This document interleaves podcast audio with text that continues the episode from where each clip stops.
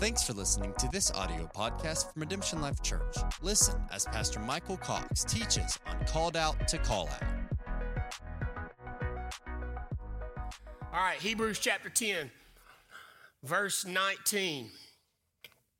And now we are brothers. I'm going to say this. Everybody can laugh in unison. I'm going to try to get you out quick today. That's hilarious. I was going to, but it's 11:45, guys. Already, come on, you know. So, I'm still going to do my part shorter than normal, but we're going to get out at the same time because I have less time than normal. So, blame Shahan, all right? and Paul and Chloe and all the worship team that that just blessed us so much today. Hebrews 10, 19. And now we are brothers and sisters in God's family because of the blood of Jesus. And he welcomes us to come right into the most holy sanctuary in the heavenly realm, boldly and with no hesitation. For he has dedicated a new life giving way for us to approach God. For just as the veil was torn in two, Jesus' body was torn open to give us free and fresh access to him. Isn't that powerful? In the Passion Translation, just like the veil was rent, Jesus' body was rent so that we could have access to come to him. And since we now have a magnificent king priest to welcome us into God's house, we come closer to God and approach him with an open heart, fully convinced by faith that nothing will keep us at a distance from him for our hearts have been sprinkled with blood to remove impurity, and we have been freed from an accusing conscience. Now we are clean, unstained, and presentable to God inside and out. Does that make anybody happy? Anybody else? All right, there's some more of you excited about that.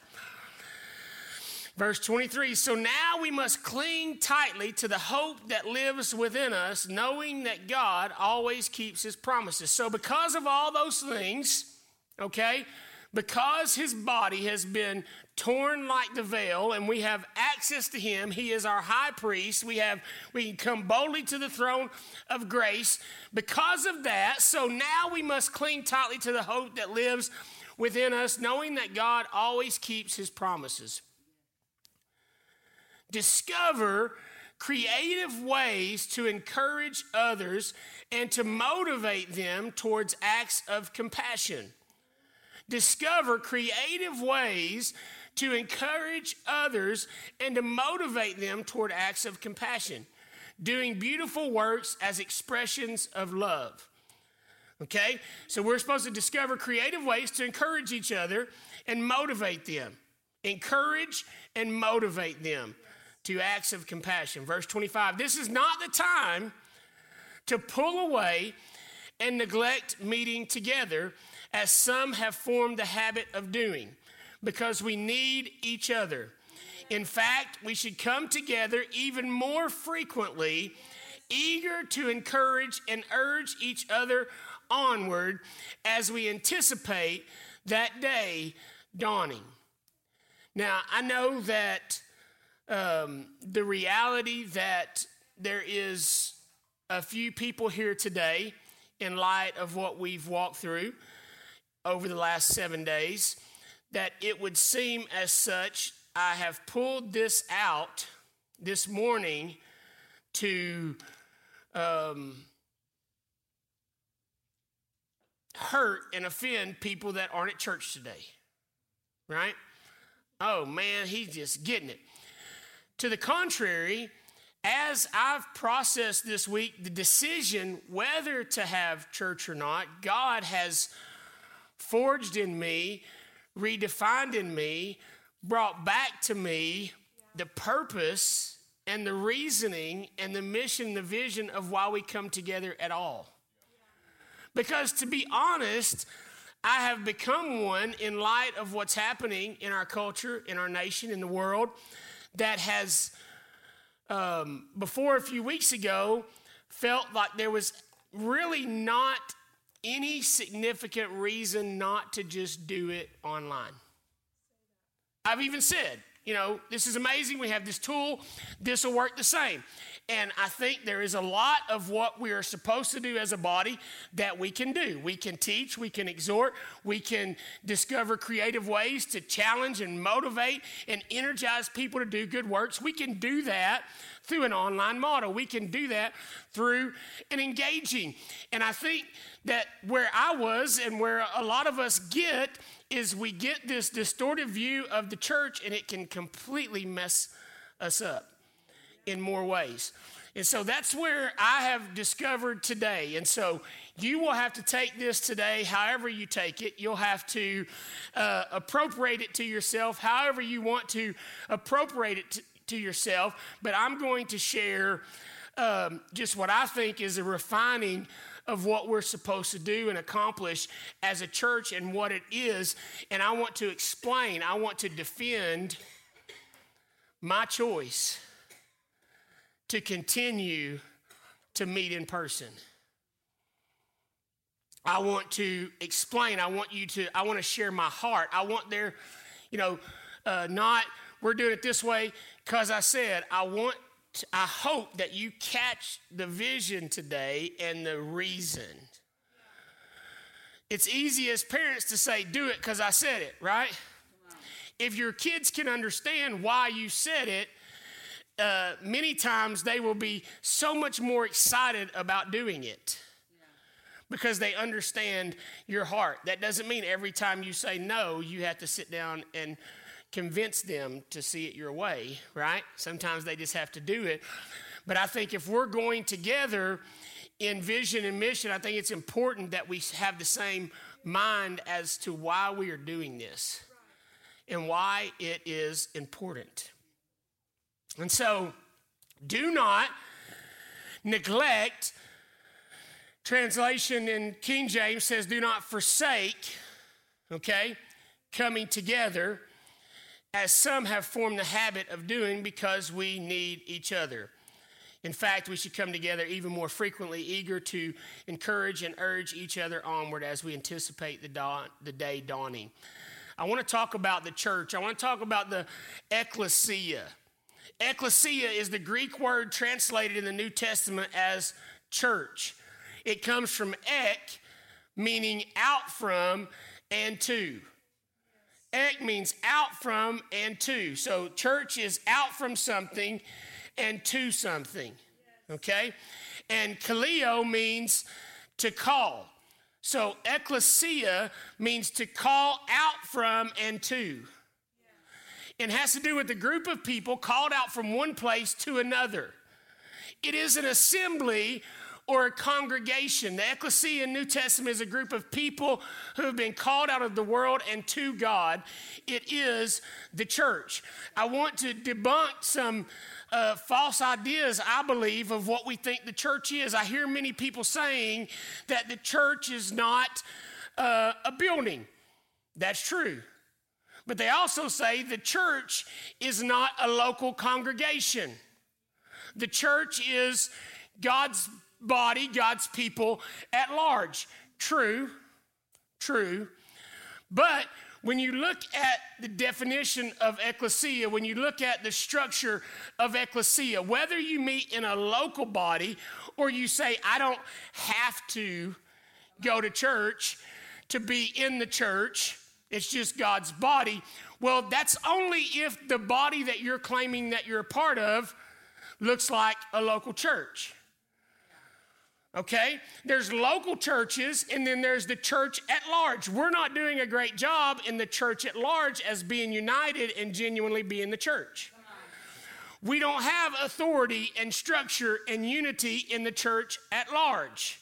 I'm praying and believing God for that, but we have local churches that we can associate that way. So the church is not just some metaphorical, it's not just some loose thing. It's not just as soon as you come to know Christ, you're part of the church. It is a structured body. It is a structured body. It is an assembly. So if you're saying, I don't have to go to church, I am the church, do you have accountability? Do you have accountability? Do you have covering? Are you known? See, we don't want to be known. We don't want to know and be known. But the church, the people in the church are known and they know others. Yes. See, this whole church word didn't come in until the New Testament. And it came after the book of in and after Acts 2 4, the Holy Spirit. And after Jesus' encounter with Peter, and he says, Upon the revelation that I am the Christ, Son of the living God, I will build my church. In another word, there, another translation says, My legislative body. There is a structure to the church. So, folks that say, I'm in the church and I have no structure, that's not the church. You're an orphan and there's no orphans in the kingdom. There's sons and daughters in the kingdom. And we're sons and daughters of the church. We're part of a body. The very picture of it's the global body of Christ. Yes. Are you the thumb? Who's the head? Jesus. But are you connected to other people in the body? Now, this isn't our love people sermon today. But I just want us to define what is the church? What is the point? If there is no point, I'm all about it. Let's just do away with meetings. Let's just do away with coming together. Let's find an easier way to facilitate this. Let's lay low when the pandemic is over. We'll all come back together. No, we won't. We'll be snuffed out. We'll be separated. We won't survive it because being in the church is crucial to be connected to a body. And so, whether it's local, whether it's Redemption Life, whether it's whatever other church, whether it's First Baptist Powell, whatever the church is, it is a subdivision, it is a smaller microcosm of the church. But have no doubt that the church has structure. Yes, it does. Yes, it does. If you say you're in the body, how does blood get to you? How does wind get to you? How does breath get to you? There is a structure. And we have a lot of people that buck structure and buck accountability and buck all these things and use the excuse that church is not the body. Church is, that's a, an abused thing. That's, well, if the church is wrong, then we need to fix the church. We need to fix the church. And I'm going to talk to you more about that. But the answer is not to do away with the only thing in the body of Christ that resembles what he intended the church to be. Are you with me? The global church does not resemble what God intended the church to be. No matter how jacked up some of the local churches are, no matter how many times we get it wrong, we more closely resemble what God intended the church to be than all the people being divided and saying, I'm part of the body. I'm in the church because at least we have some structure, even if we abuse it, even if we mess it up. So the answer is not to do away with the church, it's to fix the church. It's to fix the church. Are you with me today? Here it is in just a Webster dictionary. Ecclesia, an assembly of Christians gathered for worship in a religious meeting a company of Christian or of those who, hoping for eternal salvation through Jesus Christ, observe their own religious rites, hold their own religious meetings, and manage their own affairs according to regulations prescribed for the body or for order's sake. Those who anywhere in a city, village, town constitute such a company and are united into one body. See, when we talk about the church not being a localized church, who did Paul write letters to? The church, the church at Ephesus, the church at Corinth, the churches that Paul gave his life to establish because that was God's intent. Who is the letters in Revelation written to? If it was just the body of Christ, why would there be different letters? Come on. Amen. Why would there be different letters? Why would I have an alt with this in this church and an alt with this in this church? The goal was fix the churches, but not do away with them and say, hey, it doesn't really matter what y'all do because we really don't care about individualized churches. It, it's not the church, it's just the body of Christ.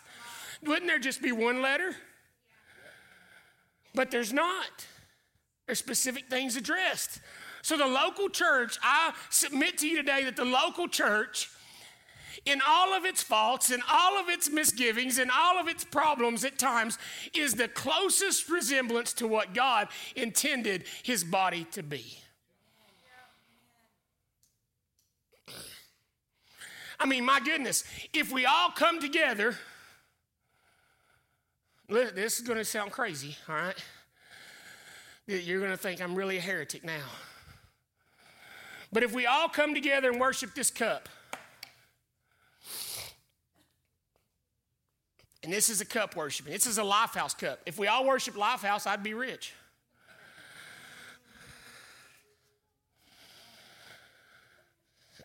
Our kids stayed home today, so I had spare time when I got ready this morning. Elias was like, Dad, I'll make you a coffee at the shop. I was like, let's do it. But if we all came together, this is a strong statement, but I believe this. If we all came together and worshiped this cup,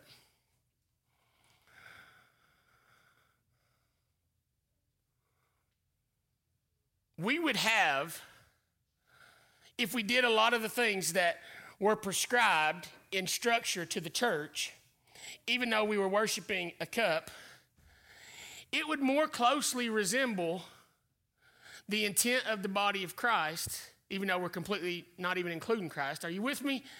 Than someone who says they're in the body of Christ that has no connection to other believers. Are you with me? I mean, we'd be worshiping totally false, right? We would all be in hell because we worship a cup.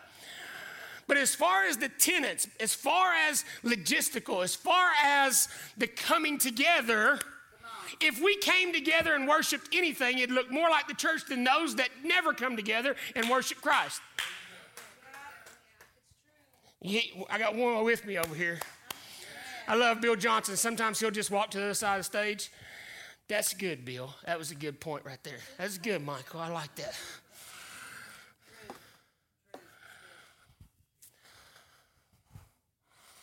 Sometimes we get so infatuated with our deep revelations about who God is that we think it's too much to even subject or submit to other people in a body.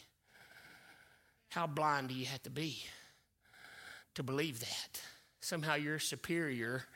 You've got such a deeper revelation of God, you can just do it all by yourself. You can't. It's crucial.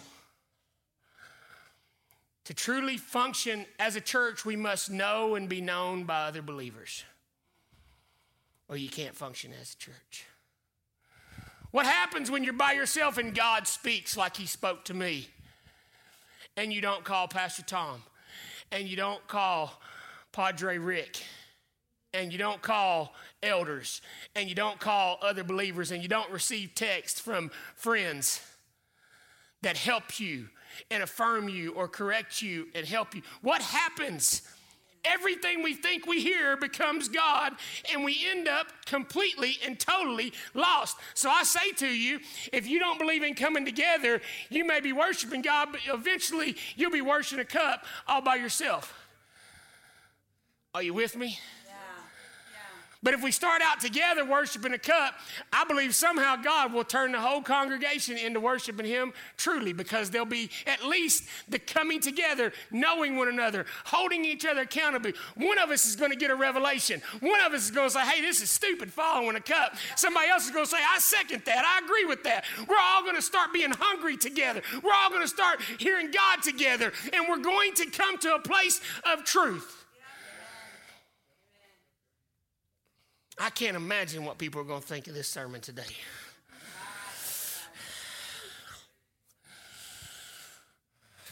Man, I got to keep the doors open because I think it's crucial. I think it's the heart of God. I think it's what He intended us to be. I have to believe that someone today, it's life or death whether or not you were able to come into this place today. I have to believe God's intention for the church will be manifest here in us. And if I don't, God forbid we go on another day, another Sunday, another service, painting walls and buying new chairs. Ridiculous. And if we do, we will try to steward it the best way that we can. And we'll try to honor authorities and we'll try to do everything we can to safeguard and do all the things that we need to do. And we may have to we may have to be flexible at times and we may have to do other things. And we won't be stubborn and we won't be rebellious and we won't be nearsighted and we won't be you know prideful. But if at all possible we've got to give the opportunity for ecclesia you can't be called out if nobody knows you. And you can't call anybody else out if you don't know them. But we're the called out to call out in others. 1 Peter 2 9 says, You're God's chosen treasure, priests who are kings, a spiritual nation set apart as God's devoted ones. You ready? He called you out of darkness to experience his marvelous light. Now he claims you as his very own. He did this so that you would broadcast his glorious wonders throughout the world. For at one time you were not God's people, but now you are. At one time you knew nothing of God's mercy because you hadn't received it yet, but now you are drenched with it.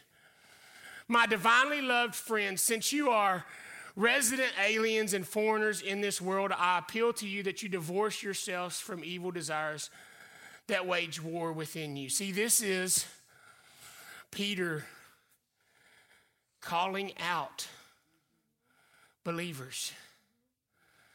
And he called them out because he had been called out and he knew them. Man, you look at these letters from Paul to the churches. What if he didn't know them?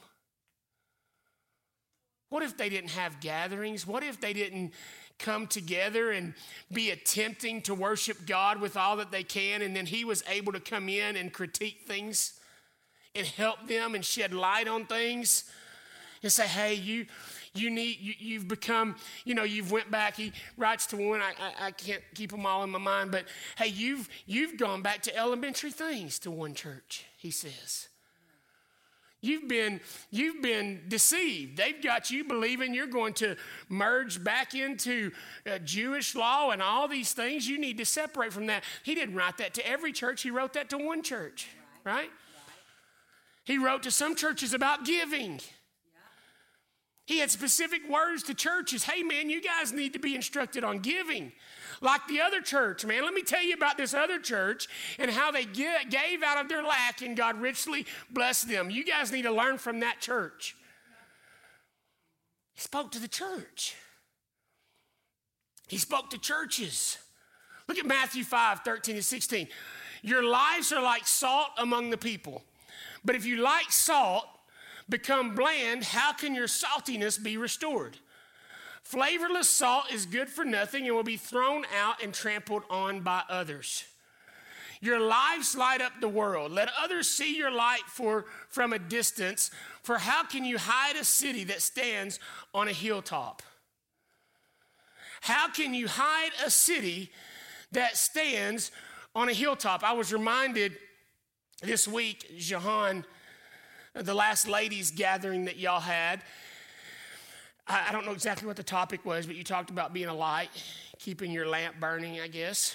And uh, she shared a lot of that teaching with me before the night and then just really shared it with me more afterwards. And I loved it. And she showed me the video that she showed you ladies of uh, really showing light.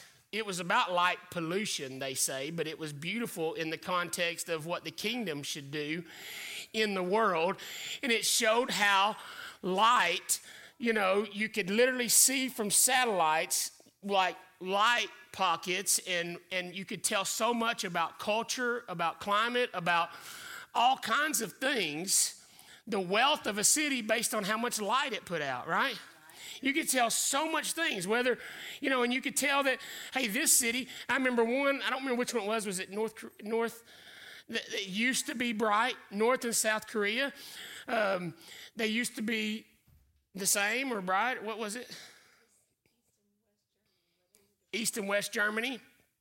Anyway, there's a very distinct line where they're divided, and one's brighter than the other. One becomes bright and one not, and it just shows the developing of that nation. And and so we talked about that light. But it says, Your light, your lives light up the world. Let others see your light from a distance. For how can you hide a city that stands on a hilltop?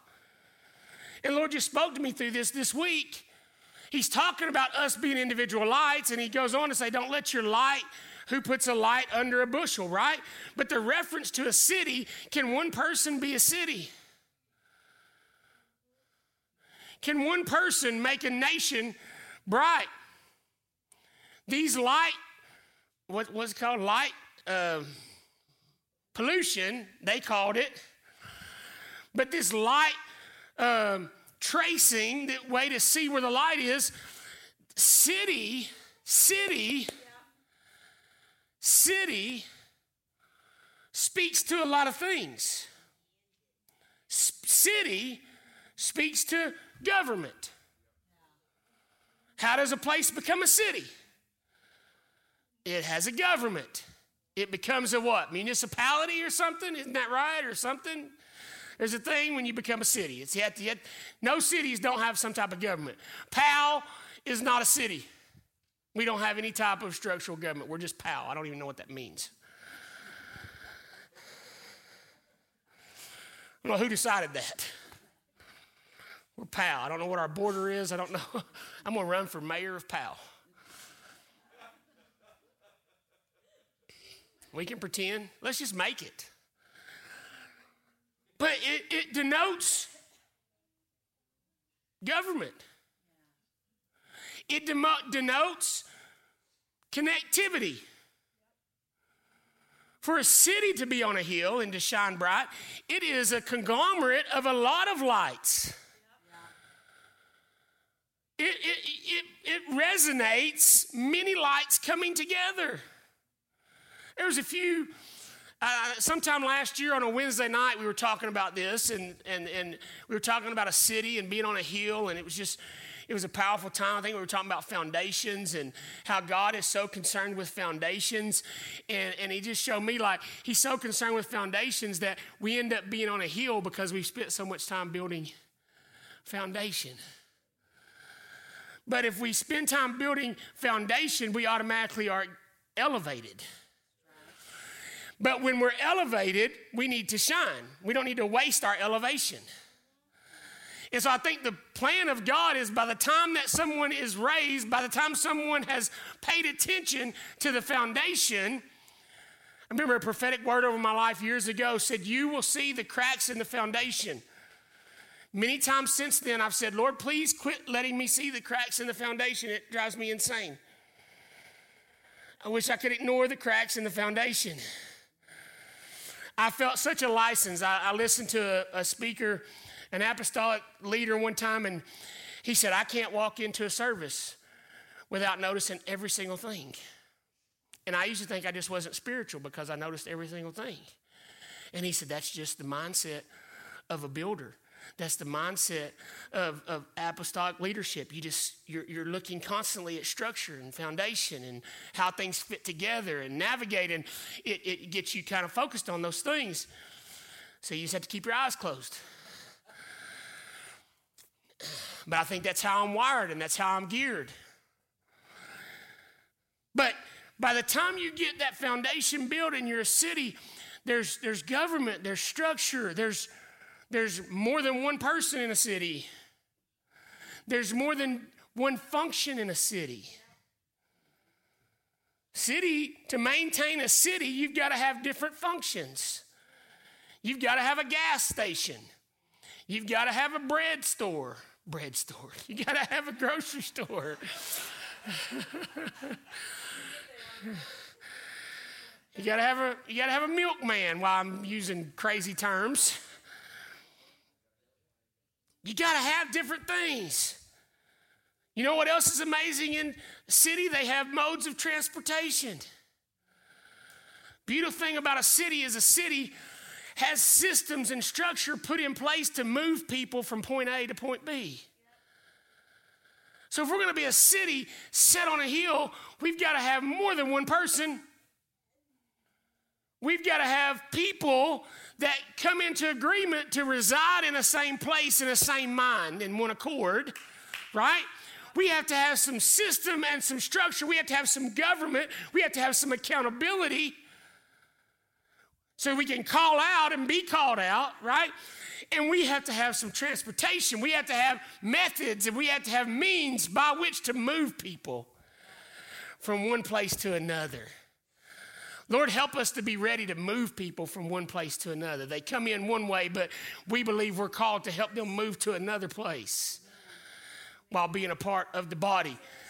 But the very connotation of a city that stands on a hill, not being able to be hid, says we're not an island by ourselves. We're not a singular candlestick somewhere, not under a bushel. We need to take our candlestick and find some other candlesticks and let ourselves be incorporated into a city so that we can change the world. That's the difference in being singular and being connected. I'm not going to read this for sake of time, but Matthew 16 is when Jesus asked his disciples, Who do men say that I am? Some say you're John the Baptist, some say you're Elijah, some say, He says, But who do you say that I am? Peter says, You are the Christ, Son of the living God. Flesh and blood has not revealed this to you, Peter, but my Father is in heaven has revealed this to you. And from now on, I'm going to call you Peter, which means stone. But upon this bedrock foundation, which really gives us insight into it's not Peter that the church is built on, but it is upon the foundation that Peter had. Peter was a chip off of the old block because he had the foundation, he had the revelation. But upon this bedrock of this revelation of who I am, I will build my church, and the gates of hell will not prevail against it. You can be a light, you can be a rock, but if you'll join yourself into a church, you'll become a force that cannot be stopped. See, I believe the church weaponizes believers. Oh, uh, my kids love this guy called Kendall Gray. Let me just give him a plug because I just was so encouraged by him this week. There's a young guy named Kendall Gray. He does YouTube videos He's a believer. He's a young man, 15, 16 years old, maybe. He does YouTube videos. He's so encouraging. He's so positive. He's so clean. He gives Bible verses at the end of every video. And this is who kids are watching. It's awesome. Personality is amazing. I saw a video he made the other day. He has Crohn's disease. They were taking out eight inches of his colon. And he's in the hospital making a video after the surgery and still being encouraging and positive. And I thought, look at God giving that young man so much influence because he's pers- pressing through, pers- in per- persevering through pain. I just think the, the boy's such a bright light and God's using him. And I just pray for him. So turn your kids on to, I just went blank, Kendall Gray. He's awesome. But the other day, he bought this random thing and he's making a video about it. He bought a R RGB. What's the what's the rocket? RTG? Come on, Jeremy, what is it? RPG. What's it stand for? Rocket propelled grenade. He bought an RPG. Of course, it's not functional. And he bought this RPG and he bought an actual the launcher is something else i guess. Rpg launcher he bought. But then he had to buy an rpg an actual rpg somewhere else. And he's able to put that in there and he's just showing the video and just how cool it is. It doesn't even work but he just really wanted it. It's so fun to watch him. But but he takes this RPG apart, and of course, there's nothing in it. And he's talking about what it would be if it had it in it. And I'm thinking that's how individual believers are when they're not connected to a church. You know, you look good, you got all the stuff, you know, people must think, man, you're powerful. until you go up against cancer or you go up against some disease. You, you, you want to go pray for the sick. You want to do something powerful. And then there's just pew, a form of godliness denying the power thereof. I believe power comes from the body. And I believe the church was instituted to weaponize believers. I will build my church, my legislative body, upon this revelation. In that word there, he's talking about a corporate body, a gathering. Not, I'll build my bunch of individuals that know who I am. Look at the disciples. Look at the apostles. Look at the lives they lived. Look what their commitment was to. The ones that walked with Christ, they were passionate about establishing the church and churches. Amen? I believe we got to start at home. Let's work on our church. And if people would work on their churches, I think we'd cha- see a change in the church. But we have to see the value of the church. Ephesians 4 11, 12, and he's appointed some with grace to be apostles, some with grace to be prophets, and some with grace to be evangelists, and some with grace to be pastors, and some with grace to be teachers. And their calling is to nurture and prepare all the holy believers to do their own works of ministry. And as they do this, they will enlarge and build up the body of Christ. These people with calls and mandates on their life not only us as believers, listen, I listen to teaching. I'm just going to go out on a limb and say more than anybody in this room. I listen to people that I'm not in church with as much or more than anybody in this room, I would say. I love to feed off of people that I don't get to worship with all the time. I love to be led and, and pastored and encouraged and spoken into. I love to do all of those things but it will never take the place of being in this body. Never, because they don't know me. It will never take the place of sitting in my living room one day and defending myself to Padre Rick and him literally busting my chops and being a hammer and chisel in the hand of God because he knew me and he busted me and he corrected me. Bill Johnson's not going to correct me. He's not. I love him. I glean from him. I listen to him. But we have to be known and know people. And I would say, not only can we not flock to people and that be our only source, if we are those people that are called to be prophets and apostles and evangelists and teachers, all those things, there's so many people that claim to be called to be those things that aren't connected to a body. You, you, prophets should have no influence if they're not connected to a body. They should have no influence if they're not connected to a body because their prophetic words have no accountability and they need to be accountable. Evangelists, as powerful as they are, I don't think they're going to do much if they evangelize thousands, but they're not connected to a body. They don't have any, because you know what? All of us who are called to do things, we think that's the best thing in the world. If you sit down with an evangelist, if you sit down with a missionary, a missionary is going to tell you if you don't go out of the country and if you don't eat whatever, if you don't do all these things, you're not saved. I mean, you see, I, have taken young people on mission trips and they come back and think their parents are not saved because their parents aren't as woke as they are about the hardships of the world. But seriously, every one of us has a bend we have a bend to a gifting and we think it's the most important. And the body helps us understand that evangelism is not the only thing that God is concerned about. Prophecy is not the only thing that God is concerned about. Teaching is not the only thing that God is concerned about. Us being the smartest body about the Word of God is not the only thing He's concerned about. We need a body for that.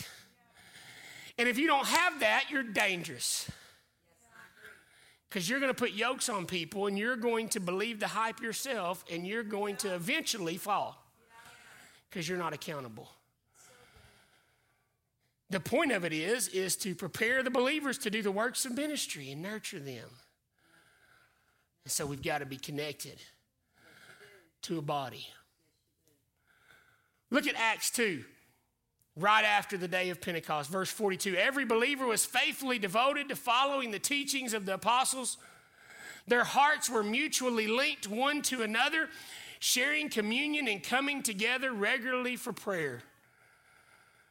Isn't it amazing? In the same chapter, the Holy Spirit manifested as tongues of fire and fell on the 120 in the upper room.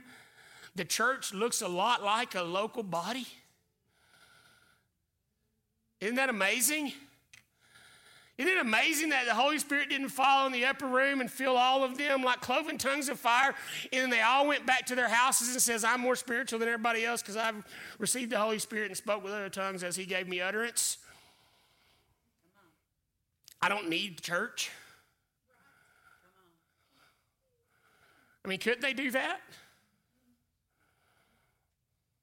Couldn't, that, couldn't they do that? Like, what else is there for me? I'm, I'm, I've, I'm pinnacled out. I'm there, right? I, I'm, the, I'm the high echelon. Why, why, you know? But it motivated them, it empowered them.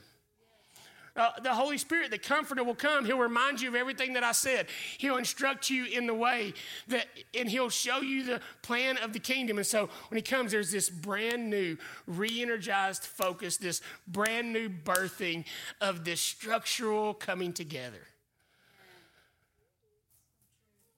And they regularly gathered together for prayer.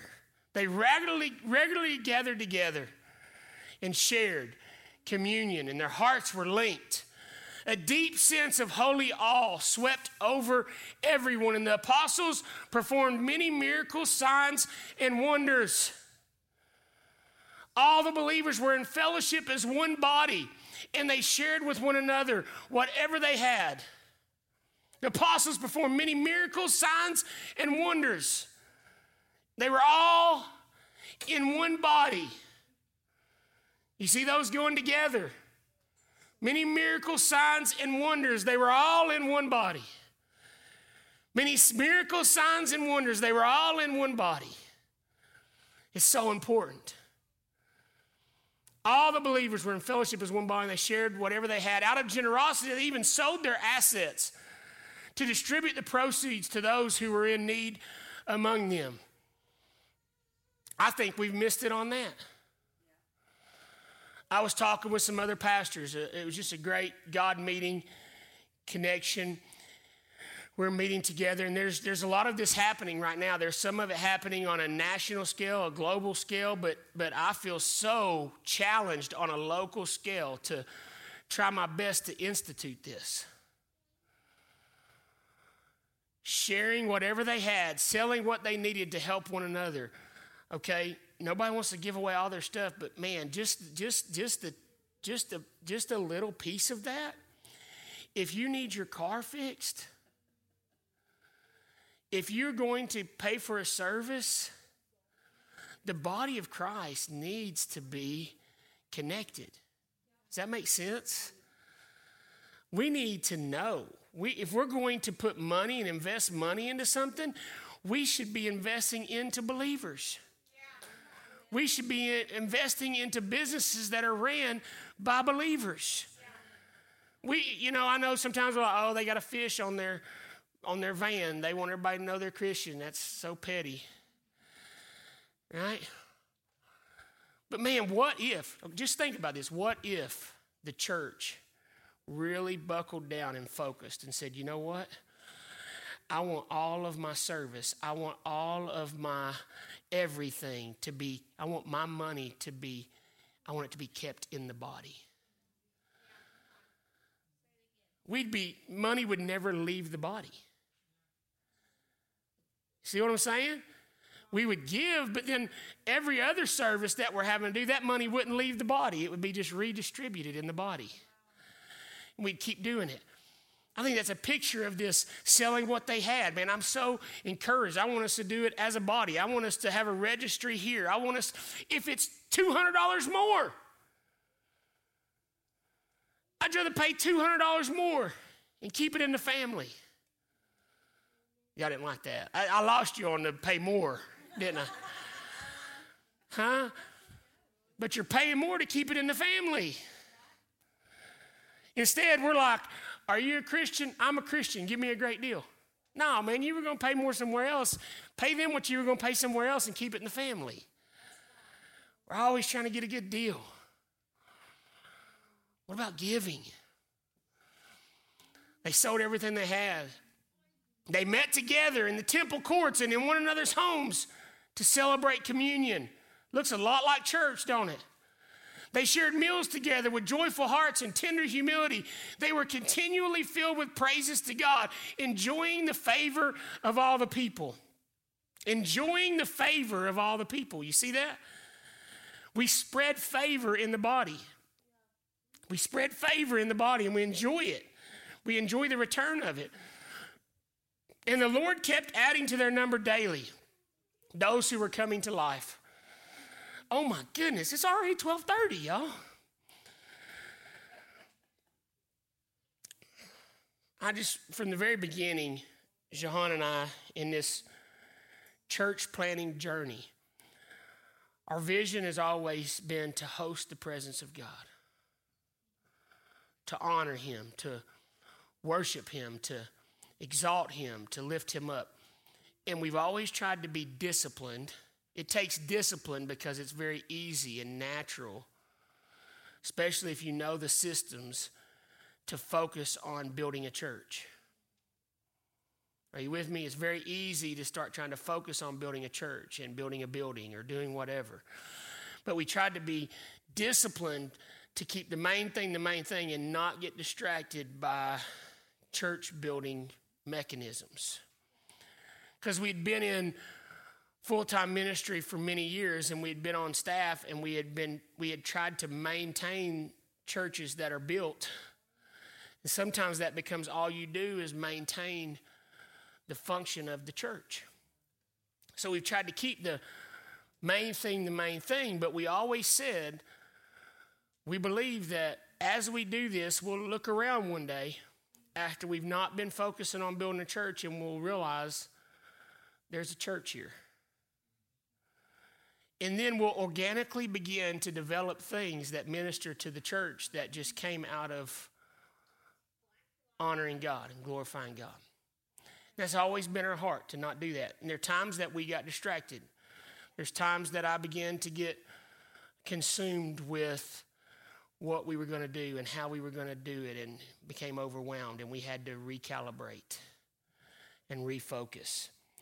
But there's never been a passion, and there's still not to this day, to build uh, a church system or structure or function. We only want to establish what is necessary to faithfully steward the lives that God sends us as we worship Him together. Does that make sense? But it's very important that we put value on that because that's where we're at. There are families, there are homes, there are men and women and children, young people, young every there's those people here.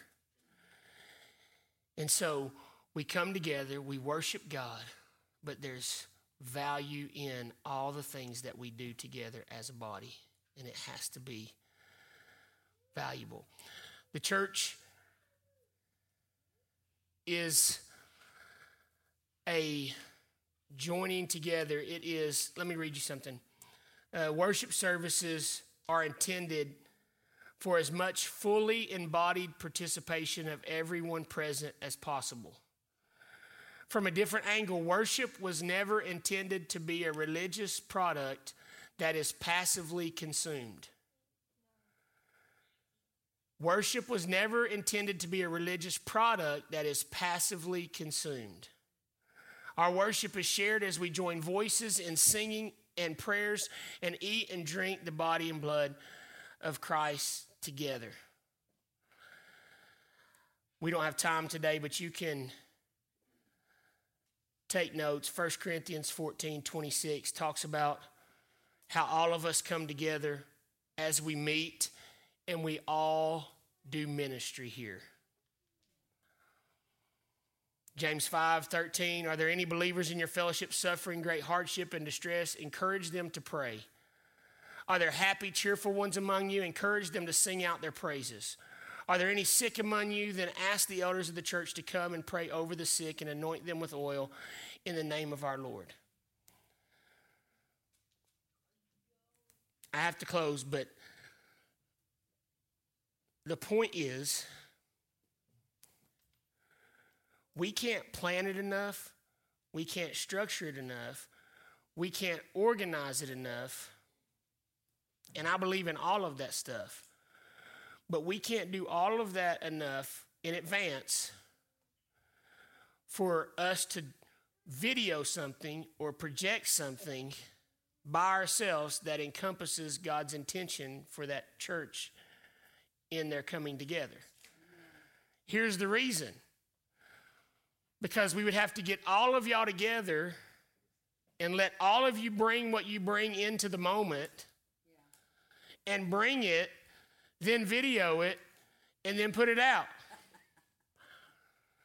Because what this is supposed to be is a unifying, it is every believer coming in here. How many people pray and, and ask God, what He's going to have you to give and how He's going to ask you to minister in this body every time you come together. We've made it a, a passive thing that, I mean, a, a, a thing that's to be passively consumed. We can watch it on TV, we can watch it on live stream, we can do whatever it is. And I believe our people that are watching today, they're engaged and they're sowing, and I hope they comment on there and we'll engage the best that we can. But without you here, this can't be what he intended it to be. Because he sent you here to bring something into our gathering. Maybe you're one of the ones that's supposed to prophesy. That's what it was in 1 Corinthians 14. Let some prophesy, let some sing songs, let some teach, let some exhort, let some do all this stuff. That's what we're supposed to do when we come together. And we've come so comfortable with somebody leading worship, someone speaking, someone doing all the stuff. We come in, we consume it passively, we take notes, and we take it home with us, and we receive something. But, and then that way, that's real easy to transition that into a video, right? So, the very reason that it's so easy, the very concept that it's so easy to make it a video, just has reiterated to me that we have something wrong.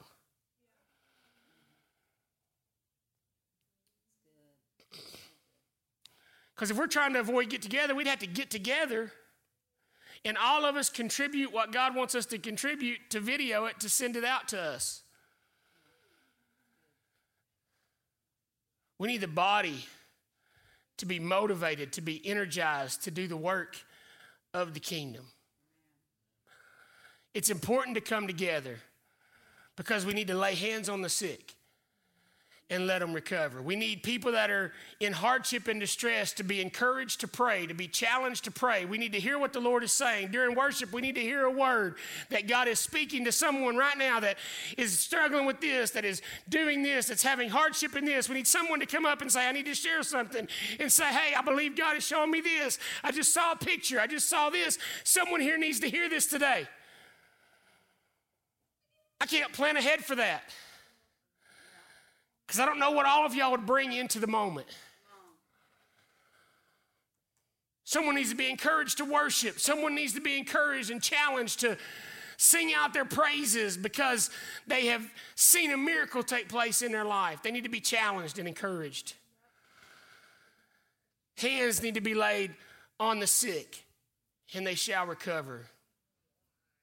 We need to host his presence. He abides, he reclines, he rests on the praises of his people. We need him to be in the room. So miracles break out. Where two or three agree together on anything, He's there in their midst and He's working and moving. Those are all things that we can't substitute any other way. We can't capture that. We can't be like Simon the sorcerer and ask if we can bottle it up. We can't bottle the church up and send it out on social media. It can't happen. Because God is the Trinity. God is a God of fellowship. God is a God of unity. He manifests in unity. He comes in different aspects and different personalities and different manifestations, and He is all about communication and flow. And that's how He works in His people. There's no way to avoid that, there's no way to circumvent that. So, the reason we make the decision to forge ahead and be together is because there's nothing else to do without you here. There's nothing else to do. I can't minister to everyone without you. I can't bottle up the church and the encounter that God intends for us as He's called us all here. I can't, I don't contain that. I can't recreate that. I can't make that happen. I was telling somebody last week, they were asking, What is the vision of this church? And I said, What's your vision?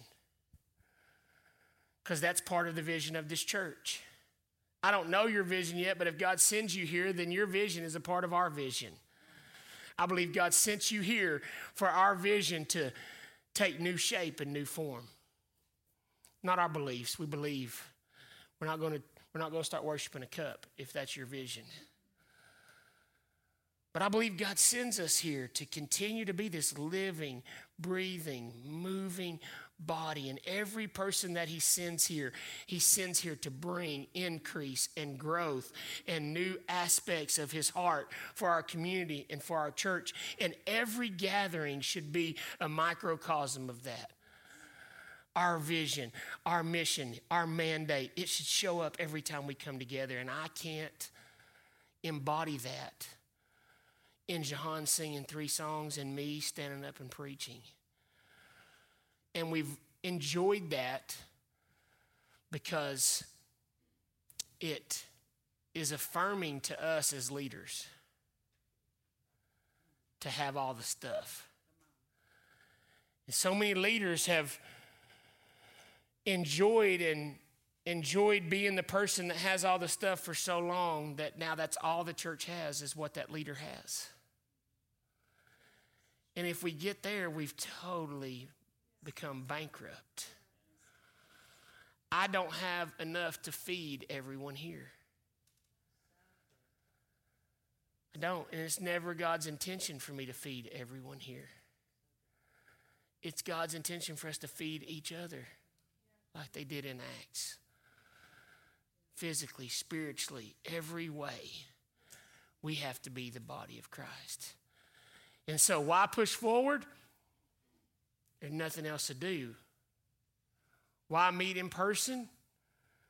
Because we're the church. And there is no church without you. There's teaching, there's preaching and singing, and at times we may just have to have preaching and singing, but it won't be the church. And it won't be a picture of what God's called us to be the city set on a hill that can't be hidden. So every chance that we get, if at all possible, we have to come together we have to bring as many as possible together that God has sent here to be truly what He has called us and sent us to be. Because without you, we're not. Let's stand up and we'll leave today. I preached exactly the same amount that I always do. And we started 15 minutes late. So we're 15 minutes late. Amen. At least there's not many of you here that are late. The people at home are comfortable, they're okay. Somebody told me the other day one of the best services that we've had in the last year is that service we had down at the coffee shop. And it reminded me of it. We went till like three o'clock, I think. You remember that? two or three o'clock. Yeah, we were online, and we just we prophesied over people. That's another example of the body. There's a, people that said things and declared things, even though there was just a handful of us there. And guys, I don't assume to know it all. When I read 1 Corinthians 14, some of what it says about how the church functions scares me. Because I don't want all of y'all coming up here and saying something. That's why I come in at 10:30. Some of y'all are like, "Man, can the pastor not get here earlier?" I don't have an office here that I can hide in. And y'all talk to me about some crazy stuff at 10:25. It's not touch not the holy anointed one. It's just touch not the ADD one. What is it? ADHD, whatever. Touch not the guy who's trying to focus without chasing too many rabbits. Don't show him a bunch of rabbits right before he goes up there. That's all it is. Touch not the not holy enough one. That's not holy enough to consecrate his mind. All right, he's got to hide. Whatever. That's what I do. I can't. Man, I just wanted to tell you about this really bad thing right before, you know, I was like, oh gosh.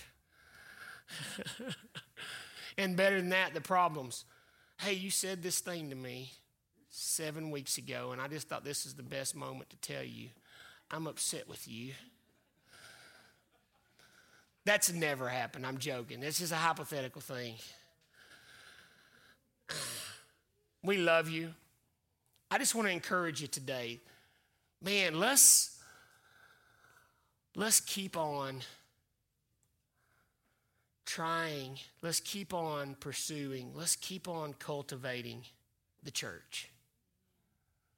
Let's keep on becoming the church or re-becoming. Let's get back to what we were. Let's become, let's re become the church. If we were just the church, it would be so life giving